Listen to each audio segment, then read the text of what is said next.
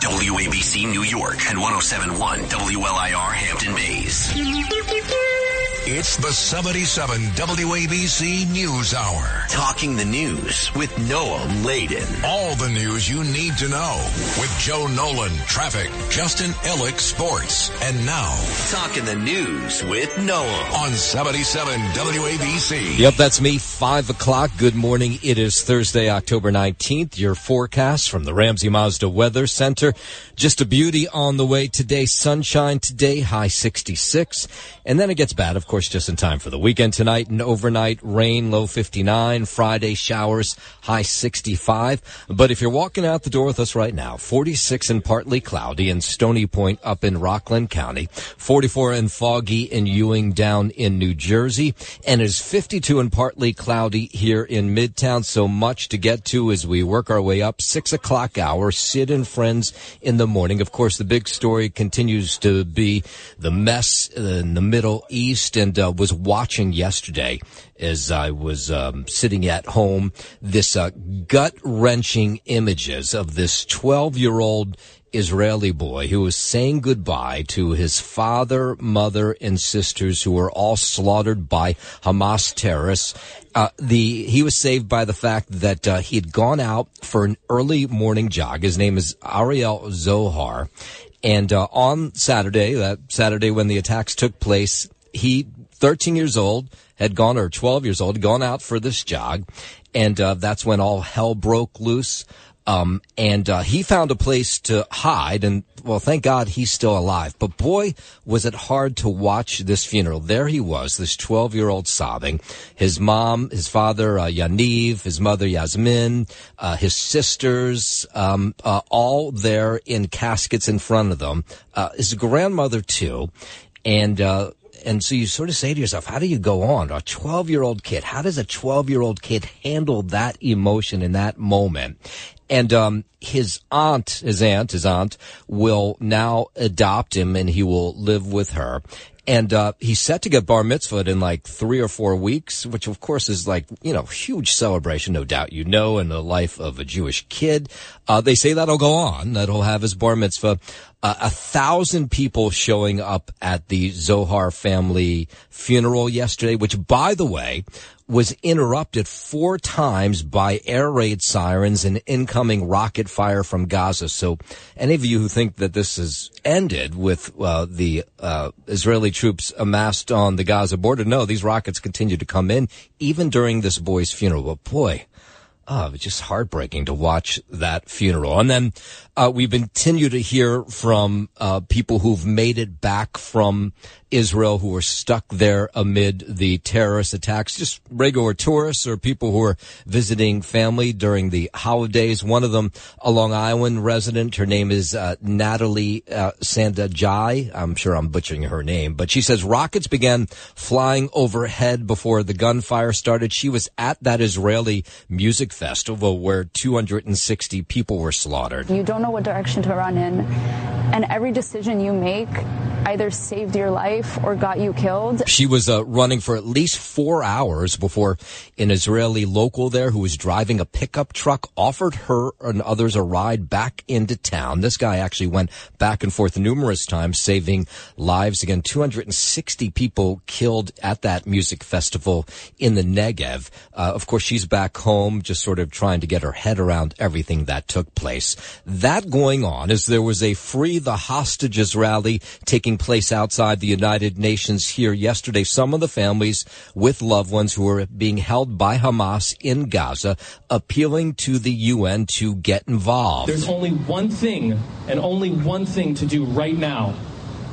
Bring them home. And that going on, it was a busy day yesterday. Pro Palestinian demonstrators spilling into the streets in Steinway Street up in Astoria in Queens, which was by far the biggest pro-Palestinian march we have seen in the city since those terror attacks. There were some in Times Square in the day or uh, Times Square the day or two after the attacks. They were not as big as this one. There were thousands of people who showed up last night marching down the streets in Astoria. As people who live in the United States, we subsidize the murder of Palestinian children with our tax dollars.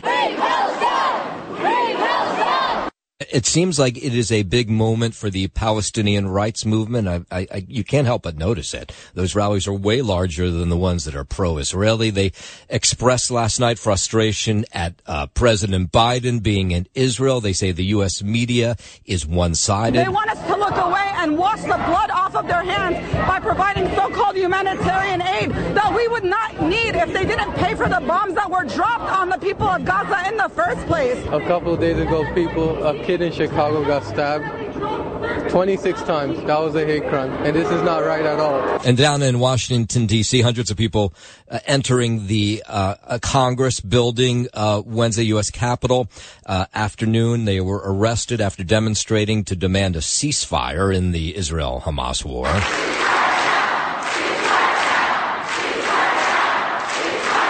Yeah, that went on for a while a U.S. Capitol Police spokesperson uh, saying that officials believe everyone went through security, and then they entered this uh, Cannon House office building, um, and that's when this protest broke out. Uh, there were uh, plenty of people there.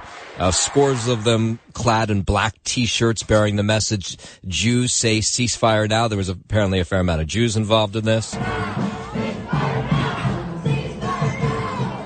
So at one point, there was close to 300 people in custody for these demonstrations that took place yesterday. I don't know how exactly how many of them were arrested. I imagine Capitol Police will give us a little more details on that as the uh, day wears on today. All right, let's go out to Israel. Uh, Alex Traiman, who's done a fantastic job covering everything that's been happening over there. He's the CEO, Jerusalem Bureau Chief of the Jewish News Syndicate, which you can find at jns.org. Of course, joins us on our newsmaker line. Good morning, Alex.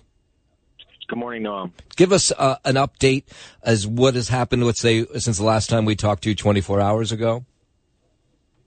Well, uh, President Biden finished up a, a, trip in which he demonstrated uh, demonstrated much backing, strong support for the state of Israel. His uh, trip to Jordan with the King of Jordan, Abdullah, uh, and the Egyptian President Abdel Fattah el Sisi and Palestinian Authority Chairman Mahmoud Abbas was canceled. Uh, so it was really clear that Biden was only here uh, to deal with one side, and he had said that the the uh, strike on the hospital, which appears that it wasn't even a strike on a hospital, but rather uh, an errant missile that hit a parking lot, uh, was done by the other team, making it clear really that uh, Biden stands on Team Israel. Uh, this morning, uh, Rishi of uh, Great Britain is here. A few days ago, we also had uh, German Chancellor Olaf Scholz, who uh, said today also uh, in in Germany that uh, he's demanding the the release of the hostages. Um, so there's still tension and uh, anticipation regarding an Israeli ground incursion. We haven't received word from the War Cabinet that they that they have uh, approved such an operation, although most Israelis can't imagine a scenario at this point in which it doesn't happen. WABC News Time 510 on our newsmaker line. Alex Traiman, CEO, Jerusalem Bureau Chief of the Jewish News Syndicate, JNS.org. Uh, let's talk, uh, Alex, about the hostages. You had some of the hostage families here in New York yesterday appealing to the United Nations for help to get their loved ones out. Has there been any movement at all, any new videos, any indication of how many hostages are actually in Gaza. Yeah, the IDF has just uh, released a new statement saying that there are 203 families which they've con- contacted now to tell them that they're that their loved ones are hostage in in the Gaza Strip. Uh, the IDF is not releasing any information about where the terrorists might be located, even if they know that, and that's obviously because if they have that information, they don't want uh, Hamas to know that they know where the hostages are located. Uh, so there's not a lot of information, but uh, certainly the families of hostages are being very vocal. Their their voices are starting to be heard uh, much more in Israeli media, and there was uh, condemnation of of the government for allowing humanitarian aid uh, to go into Gaza uh, as long as the hostages have not been released. Is there any confirmation that the families have actually heard uh, via phone calls from the captors? We'd heard some rumblings that families may have gotten messages from the terrorists who are holding their loved ones. Is that true?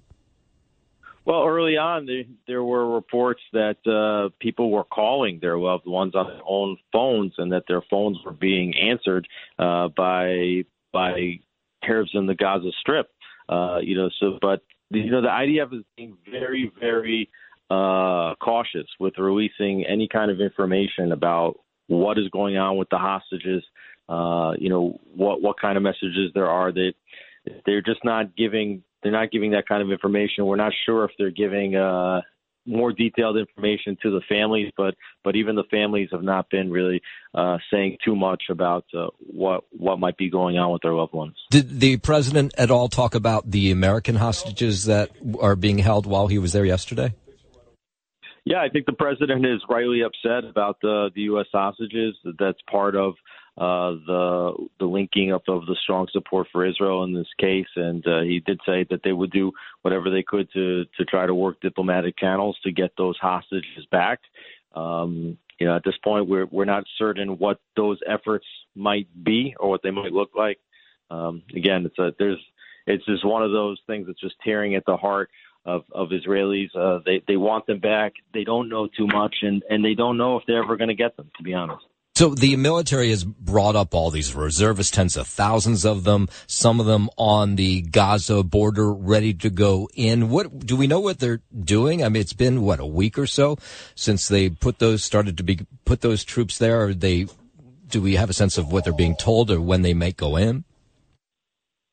Right. There, you know, there's over 360,000 reservists that have been called up. Uh, some of them are not in the Gaza envelope. Uh, some of them are, are in the north uh, in case the, the northern front breaks out in, in a more serious way than it already has and requires ground troops. Uh, but what's been going on the last several days has been a lot of uh, intelligence gathering. Um, uh, mapping out of battle plans and targets. Also, the IDF has been generating more and more and more targets in real time uh, using advanced technology and surveillance techniques. Uh, and there's been intensive uh, combat training actually taking place in the last several days. Remember, these are not active soldiers most of them they're reservists that are you know living at home working jobs and uh, many of them may not have had intensive training, intensive combat training in, in, in the last period. So they're actually doing that now and uh, trying to increase the chances that the moment that they go in, that they will be uh, an expedited, efficient fighting force that will go uh, quickly to their targets and achieve the objectives. So you have uh, the Hamas militants, the terrorists on the uh, Gaza border, and then you have Hezbollah uh, in Lebanon. Uh, any signal from Hezbollah? I know some some rockets have been fired off from the north, but do we have any sense of whether they would get involved is if Israel goes into Gaza with a ground war?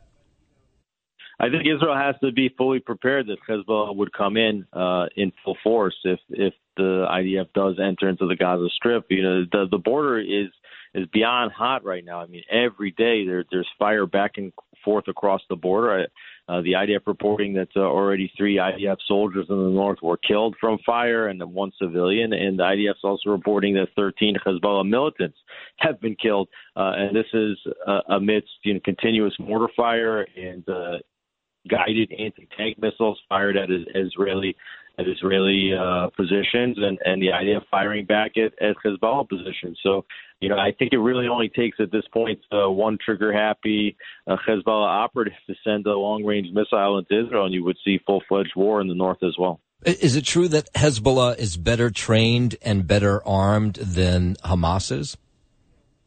Oh, absolutely, and that that has to do with uh, where where the two are located in, in the Gaza Strip. You know, Hamas is mostly isolated. Uh, they have the, the small border with Egypt, but Egypt and, and Israel have a peace treaty, and uh, Egypt does not allow the smuggling of weapons into the Gaza Strip. So most of Hamas's weapons are uh, manufactured locally, yes, with some Iranian know-how, but but they're, they're locally manufactured with whatever equipment uh, Hamas can put together to manufacture those. In in southern Lebanon, there's basically a land bridge that goes from Iran uh, through Iraq and Syria into Lebanon. And the IDF has certainly been attacking positions and movements of goods in Syria uh, over the last several years by air. Uh, but still, they've been able to import uh, numerous, uh, I mean, a, a, real large cache of, of weapons, many of them long range, many of them Iranian made, and they have a much larger fighting force than Hamas as well. Can we? Uh, uh, I just want you mentioned this uh, Baptist hospital in Gaza where uh, rocket fire either missed the hospital or hit the parking lot. Depends on, of course, who you're getting your information from. Where, where's Israel stand on the death toll in that hospital? Now, Israel has said already that the rocket was a misfire on the part of Islamic Jihad, but what are they saying in terms of how many people might have been killed? Well, the IDF is not inside the Gaza Strip right now, and, and everybody is relying on information from the, the Gazan health authorities uh, onto what, what those death tolls might look like. Now, remember that within moments of this uh, missile striking this parking lot outside the hospital, uh, everybody was told that the IDF hit a hospital and 500 people were dead. And if you compare that to what happened in Israel last Saturday, you know, Saturday morning, in the country, people thought that 200 people were killed, but maybe more, and then it became 300, and then it became 400. Yeah, and, and it wasn't until even two days later that we knew that there were over 1,300 killed, and yet within seconds, uh, the entire uh, international media was reporting that 500 people were killed in a hospital, uh, but it's clear that the hospital wasn't even struck, uh, and it. What, what and I, have actually been surprised that a lot of people that have been correcting the narrative about who fired the missile are are still haven't corrected the fact the hospital wasn't even hit and that there's no indication that it was a mass casualty event whatsoever, and certainly not that 500 people were killed there. All right, Alex Traiman. Um, oh, you know, I always like to check in with you. How's things with your family as you, because you're amid all this? Everything okay?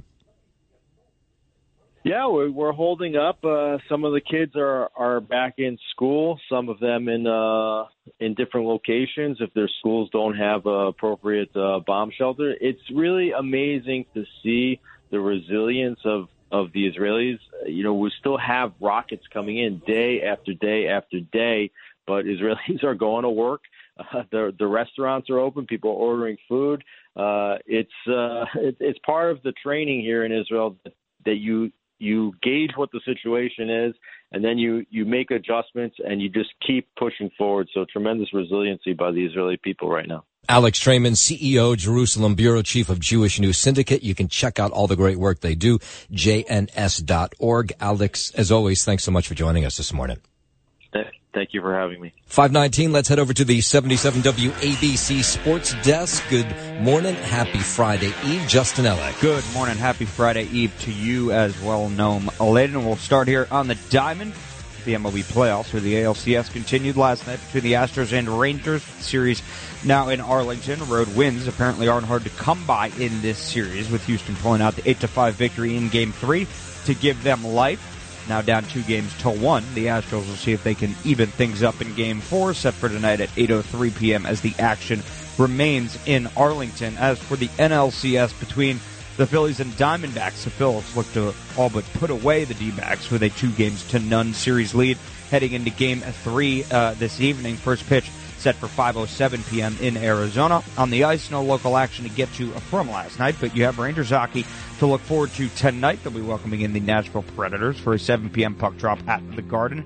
And Week Seven in the NFL is ready to kick off between the Jacksonville Jaguars and New Orleans Saints on Thursday Night Football. Kickoff scheduled for 8:15 p.m. in New Orleans, and the Saints go in as one and a half point favorites. Also out of the NFL, the league has officially extended Commissioner Roger Goodell's contract through 2027. The NFL's compensation committee updated team owners at yesterday's league meeting to inform them of the agreement. Goodell's tenor, which began in 2006, will reach more than 20 years uh, by this contract's end. no, that's sports. And I'm Justin Ellick on 77 WABC. WABC News Time 523. Let's go down to Washington, D.C. Still no elected Speaker of the House. State of Ohio has received 199. Hakeem Jeffries of the state of New York has received 212. A speaker has not been elected. Yeah, Ohio Congressman Jim Jordan failing to get the 217 votes necessary to win the top job in the chamber during a second vote yesterday. 22 Republicans voted against Jordan. That was more than the day before. The House continues to be in recess. Democrats, yesterday they were slamming Jim Jordan. No surprise. While the Republican candidate for Speaker is making late night backroom deals, Leader Jeffries has once again extended the hand of bipartisanship for a path forward. Would it surprise anyone that in addition to not passing a single piece of legislation, He's never put a piece of legislation that has made it to a committee. Yeah, it continues to be a mess in Washington. Not clear what is going to happen with that House Speaker vote. Jim Jordan says he's not going anywhere. The U.S. targeting Iran's missile programs and new sanctions today. The Treasury Department press release says it sanctioned 11 individuals, eight entitles, and one vessel based in Iran and other countries that are enabling Iran's programs. This comes as the war in Gaza causes rising tensions in the Middle East. I'm Lisa Taylor. Experts say ultra processed foods are just as addictive as nicotine, cocaine, or heroin, and more than one in 10 people apparently are pretty hooked. A new analysis of 281 studies across 36 different countries has uncovered that a staggering 14% of adults are hooked on ultra processed foods or UPFs. UPFs include sausage, ice cream, soft drinks, and sugary cereals and have been linked to cognitive decline, cancer, psychological distress, and even early death. Eating ultra processed foods triggers a rush of dopamine followed by a sudden drop off, resulting resulting in an endless cycle of craving, getting a fix, and crashing just like someone addicted to alcohol or drugs. Health conscious scientists are calling for tobacco style advisory warnings on UPFs. Oh, we'll see if that happens. More American workers are back in the office than they were just a short time ago. U.S. work from home rates have dropped to the lowest since the pandemic. According to the latest census data, fewer than 26% of households still have someone working remotely at least one day a week, a sharp decrease from the early 2021 peak of 37 7%. Data also shows only seven states and Washington, D.C. have a remote work rate above 33%. All 50 states have seen work from home rates fall from their pandemic highs. Nika Megahis, NBC News Radio. You no doubt have noticed the cost of health insurance going up. The Kaiser Family Foundation releasing its annual employer health benefits survey and the average cost for a family health insurance plan offered through an employer rose 7% this year. You sort of wonder how much higher could it go? The report says it's the highest rate increase in a decade and that higher prices are likely coming in the weeks when employers start their enrollments for the 2024 insurance plans. Over 150 million Americans get health insurance through their jobs. The opening bell rings this morning after markets closed sharply lower yesterday. This comes as earning reports from major companies continue to roll in. It's also as investors continue to monitor the war between Hamas and Israel and the impact it may have on the overall economy. At the closing bell yesterday, the Dow had lost 332 points. S&P 500 dropped 58. The Nasdaq fell 219 points. Talk Radio 77 WABC. It's the 77 WABC News Hour. Talking the news with Noam Laden. All the news you need to know with Joe Nolan, traffic, Justin Ellick, sports. And now, Talking the news with Noam. on 77 WABC. Yep, that's me, 531. Good morning. It is Thursday, October 19th. Your forecast from the Ramsey Mazda Weather Center. Just a beauty on the way today. Sunshine, high 66. Unfortunately, the weekend doesn't look so great. Tonight and overnight, rain comes in, low 59, and then Friday showers, high 65. It's in the forecast for Saturday as well. If you're walking out the door with us right now, so happy you are, 46 and partly cloudy in Stony Point up in Rockland County, 44 and foggy in Ewing down in New Jersey, and it is 51 and foggy here in Midtown. We'll start this half hour out on Long Island. For the first time, a connection being made between suspected Gilgo serial killer Rex Heuermann and Shannan Gilbert, whose disappearance led to the discovery of at least 10 bodies along Ocean Parkway. Attorney John Ray, who represents Shannan Gilbert's estate, claims four new witnesses have come forward with information about Heuermann. One of the witnesses claims she saw Heuermann with Shannan Gilbert at the Sayville Motor Lodge on Sunrise Highway in 2009. Now, the interesting thing is he held a press conference yesterday, and as he did, sitting next to him or standing next to him was Suffolk County Police Commissioner Rodney Harrison, who wanted to hear what he had to say. And afterwards, the Suffolk County Police Commissioner says, hey, if there are more witnesses who know more information of a connection between Shannan Gilbert and Rex Heuermann or any information that might help in their investigation into Heuermann, they should come forward. And if people have a reluctancy to come forward to law enforcement and they want to go to John Ray, then it's important that we take this information and then we follow forward with uh, furthering the investigation. There are so many twists and turns in that case. It's been unbelievable. Heuermann, of course, behind bars as he awaits trial.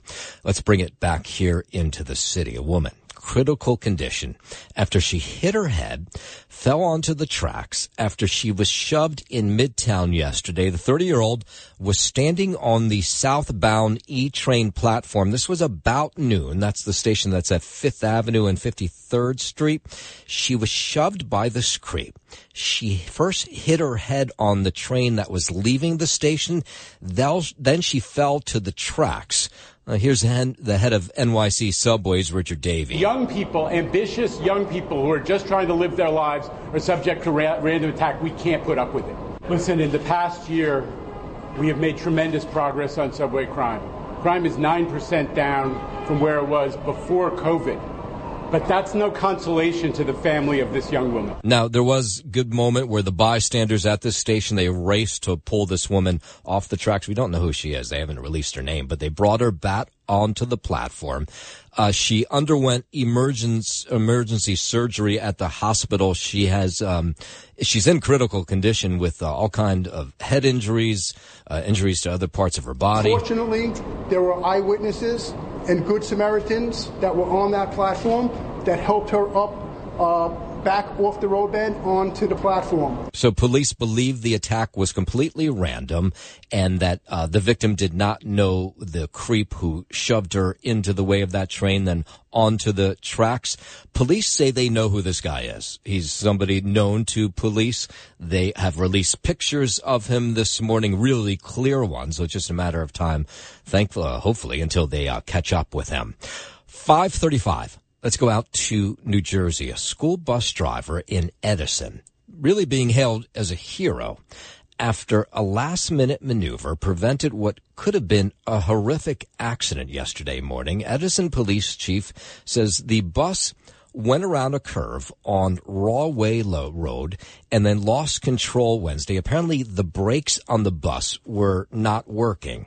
So this driver she made these miraculous moves to avoid a huge ditch, uh, smashing a fence and slamming into the corner of a house to prevent what would have been a much worse accident. She had 30 students on the bus from John Adams Middle School. The bus came to a rest in an empty field. There were some injuries, but very minor ones. And police say it really could have been worse. They said this bus driver did an amazing job not, uh, you know, avoiding what could have been a, just a total disaster. It could have been horrible. Um, but I think that she did a great job to kind of stay calm in the moment and miss houses and all the other objects she needed to keep those kids safe. So not clear why the brakes weren't working. They'll investigate that. At least two students on the bus, minor injuries, but nobody was in the home at the time when they crashed into it. Neighbors, uh, let's go up to the Bronx. Neighbors, loved ones, still on the hunt for 37 year old Kiani Cruz, who's been missing for mm, 21 days now. Cruz's family in the Bronx getting the word out, holding a candlelight vigil last night outside her home in West Farms, where police say she was last seen. Her mom, uh, tried to talk about her daughter and their search for her, but she's pretty broken up. Kiani, if you can hear us, oh my God. Begin to even put words together. Yeah. So Kiani was living with her mom at the time. Uh, this was on September 28th. She was in her bed that night. When her mother went in that morning to see if she was still there, she was gone, and family members have been looking for her ever since. It was roughly around 10, 10.30 at night, and she was already in her bed going to sleep. When my mom woke up the next morning, she was already not in the bed. So her family says it is not like her at all to not communicate with the family for periods of time.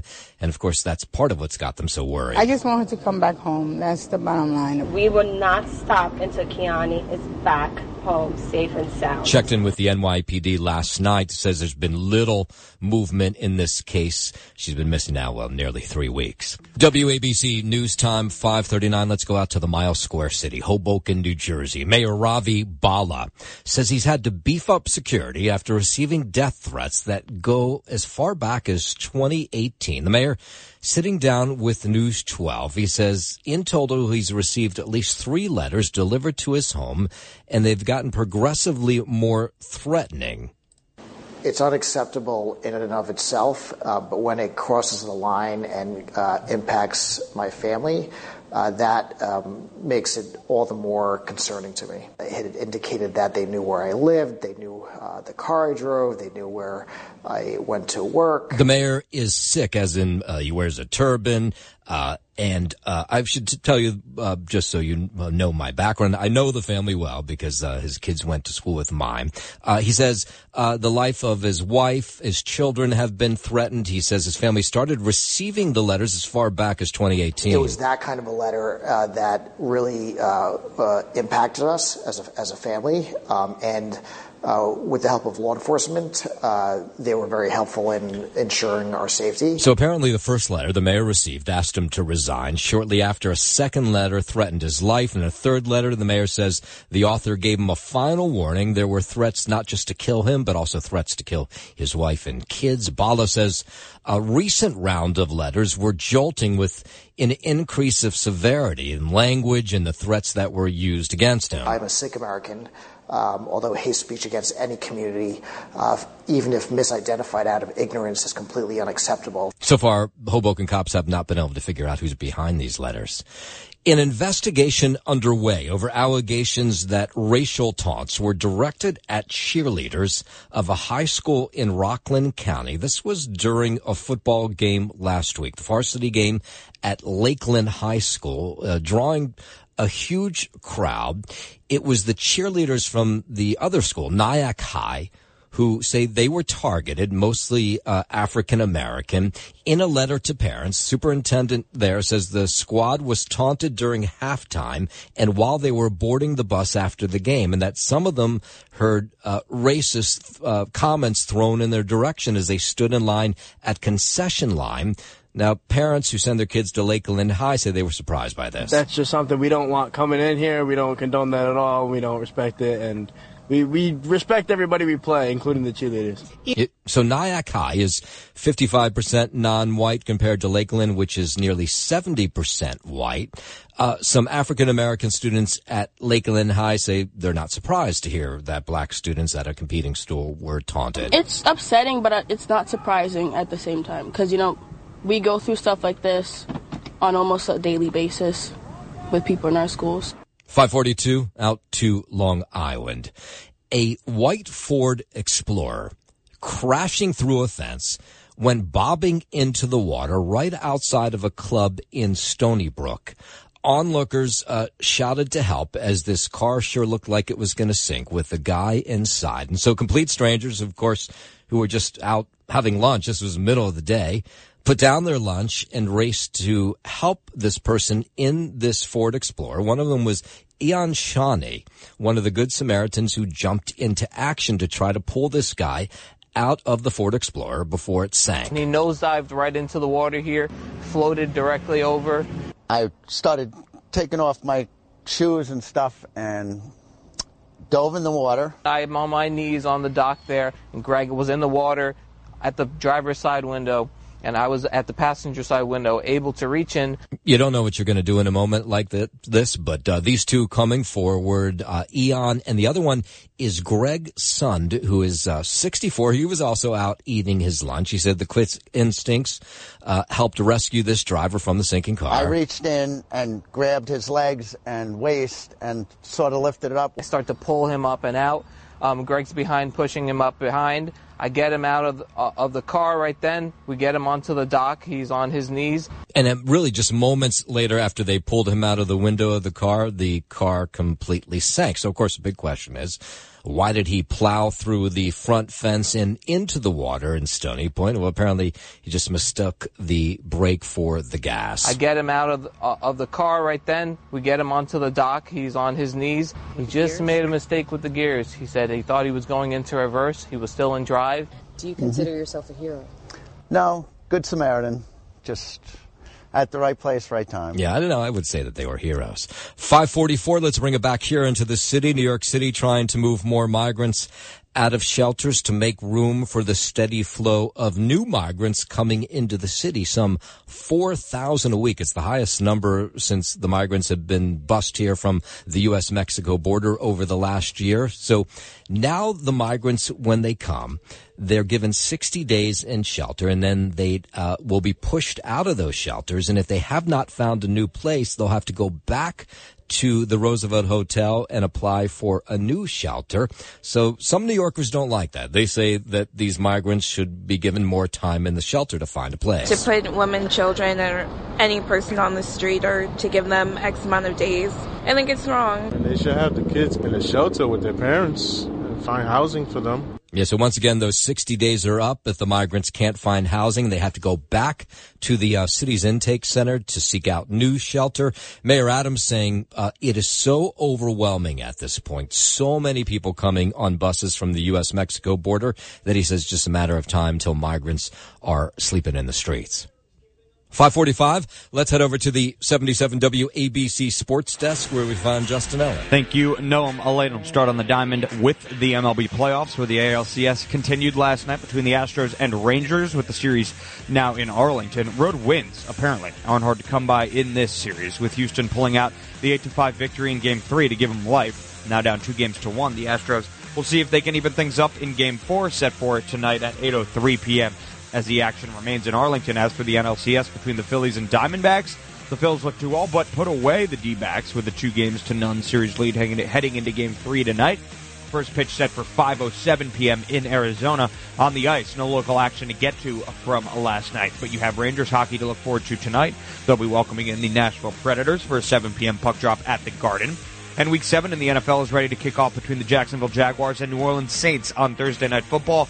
Kickoff is scheduled there for 8:15 p.m. in New Orleans, and the Saints go in as one and a half point favorites. Also out of the NFL, the league has officially extended Commissioner Roger Goodell's contract through 2027. The NFL's compensation committee updated team owners at yesterday's league meeting to inform them of that agreement. Goodell's tenure, which began in 2006, will reach more than 20 years by this contract's end.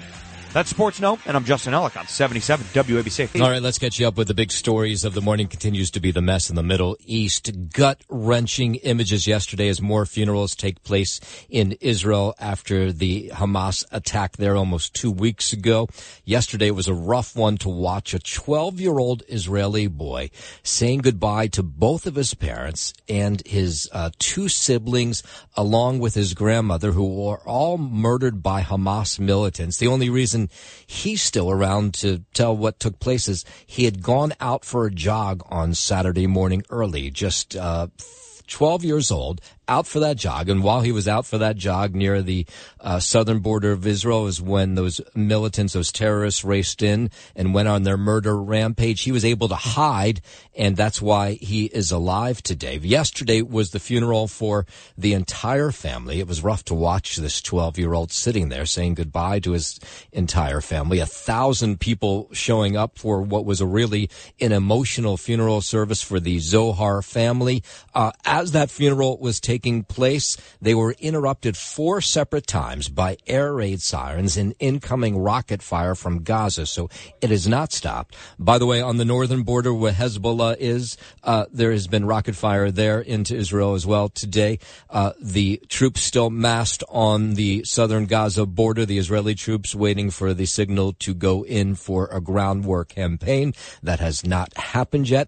That as we continue to hear stories of people who escaped everything that has taken place over the last 10 days or so. A Long Island resident is home safe after she escaped the initial Hamas attacks at that Israeli music festival in the Negev where 260 people were slaughtered. She is a Great Neck native Natalie Sanandaji, who says the rockets began flying overhead before the gunfire started. You don't know what direction to run in, and every decision you make either saved your life or got you killed. So she was running, she says, for at least four hours after that attack. She says then a guy in a pickup truck offered to take her back into town. That same guy apparently took lots of people back into town, going back and forth again.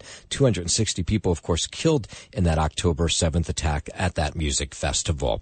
Back here in the city, uh, some of the families of those who have loved ones being held hostage by Hamas in Gaza, taking their places outside the United Nations, asking the UN to get involved to negotiate the release of their loved ones. There's only one thing and only one thing to do right now bring them home. Not clear if the UN's going to help out too much, but they said, hey, they're going to try every avenue that they can. That taking place as pro-Palestinian demonstrators spilling into the streets, Steinway Street in Astoria, Queens yesterday. By far the biggest pro-Palestinian march we have seen in New York since everything has taken place in the Middle East. The rally uh, going uh, on to uh, blocks and blocks long. Uh, people speaking out through uh, speakers and uh, people on the street. Here are some of them. As people who live in the United States, we subsidize the murder of Palestinian children with our our tax dollars. So this group expressing frustration at the U.S. media, at President Biden for taking sides. They're mad at Governor uh, Kathy Hochul, who's in Israel today in a solidarity mission. They want us to look away and wash the blood off of their hands by providing so-called humanitarian aid that we would not need if they didn't pay for the bombs that were dropped on the people of Gaza in the first place. A couple of days ago, people, a kid in Chicago got stabbed 26 times. That was a hate crime, and this is not right at all. By the way, I should point out, as those hostage families were outside the UN asking for the UN to help negotiate the release of their family members inside the UN, the United States uh, vetoed a resolution that would have um, the is this wrong? I'm looking at this information as I'm reading it. Well, they should say the UN vetoed a resolution that um, would have uh, condemned Hamas for the attacks on Israel. And that taking place as hundreds of people entered the U.S. Capitol building yesterday and dozens of them arrested. These were also people calling for Palestinian rights.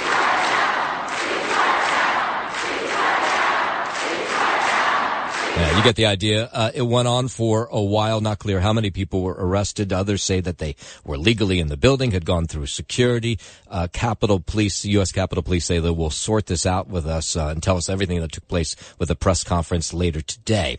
And Governor Hochul is in Tel Aviv in this solidarity mission with Israel. She touched down Wednesday morning at Ben Gurion Airport. I'll tell you what I've seen: the resiliency of the Jewish people, the strength of people that I've sat with who under ordinary circumstances, you just wonder how they can deal with the, the pain that they must be feeling. She's been meeting with some of the families who lost loved ones. I saw a board which had all the funerals, the daily funerals that were going through. There were 12 today from this one place in the south where they had all come together at a hotel just to find some sanctuary. For the Jewish people that I met today, the Israelis who said, We're here to stand up for what is right, I was in awe of their strength and their courage. Governor Hochul will be in Israel until Friday.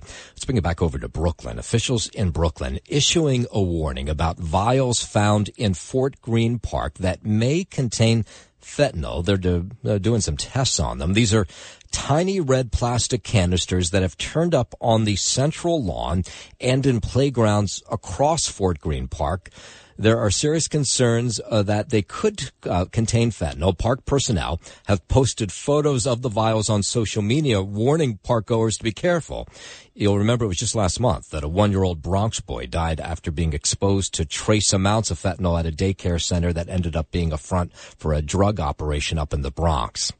The MTA announcing that its leaf zapping laser train is back and will be uh, uh, out and about all fall. Metro North has given its laser train a new look this year, wrapping it in a bold new display so as to make it more visible to the public. As it's a problem every autumn, the wet, slimy sludge caused by crushed leaves that fall on the tracks and that mess can delay trains. So, as first used by Long Island Railroad in 2017 and then brought over to Metro North, the laser train does its thing by removing the leaves with the lasers. And Metro North was able to clean over 12,000 miles of track with the laser train last fall during a test period. James Flippin for 77 WABC News. Yeah, somehow I don't think the laser sounds like that. Uh, Connecticut unveiling its branding and marketing campaign, a new logo and a new website. So their their new logo for Connecticut is "Make It Here." We can put a flag in the ground and say that this is who Connecticut is, this is what we offer, and this is what we are proud of. You can make your life here. You can make your career here. You can make your business here, your family here. You can, uh, well, you can, his name is Anthony Anthony, by the way, the chief campaign marketing person who is behind this campaign. There's displays at uh, Bradley International Airport. You'll see signage on Metro North trains and, of course, all across social media. So this Maker's Manifesto is the cornerstone of our brand identity, and it's a piece of our greater marketing campaign. It will inspire 30 second commercials, 15 second commercials, and six second digital commercials. Governor Lamont says the Make It Here campaign will show the world what Connecticut has to offer. And finally, down in New Jersey, Monmouth University announcing plans for a new building on campus that'll house Bruce Springsteen's archives. The New Jersey's uh, native son says he's honored by the project and says he's glad he can get some junk out of his house and hand it over to the university. Because it was really getting cluttered in there. So now now I got someplace to put that stuff. Yeah, the school announcing yesterday they've launched a campaign to raise $45 million to help build the Bruce Springsteen 30,000 square foot facility. This is the story of the one.